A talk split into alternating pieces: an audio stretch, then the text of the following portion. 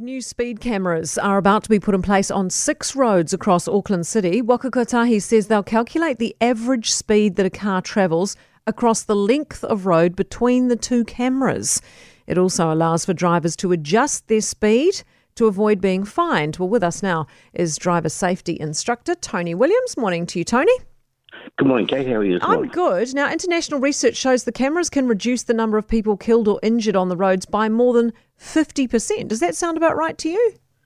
It's quite amazing, really, if it does. Um, it just depends on where they're put.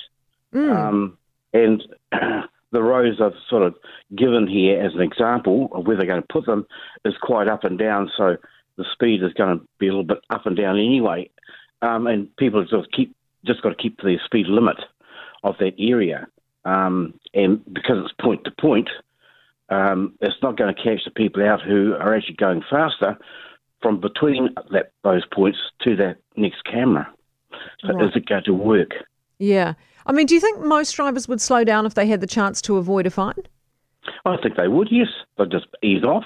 Um, I drive the uh, Kahikatea Road daily uh, in a school bus, and nothing ever passes me. There's police on the road at all times, um, and everyone's just keeping to the speed limit. So, it doesn't seem to be a problem. well, that's good, and it could, I guess, also solve the problem of accidental speeding. I, uh, you know, if you know your speed and you've got the opportunity to slow down. Are we a bit late to the party introducing this kind of technology in this country? Um, could be, could be. Um, is it going to work? That's the biggest thing.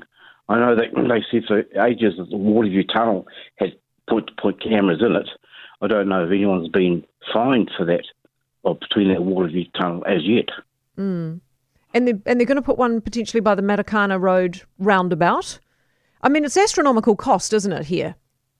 Yeah, I believe so. The technology required for those cameras, um, especially reporting back to, um, because I gather you use Wi-Fi and all that.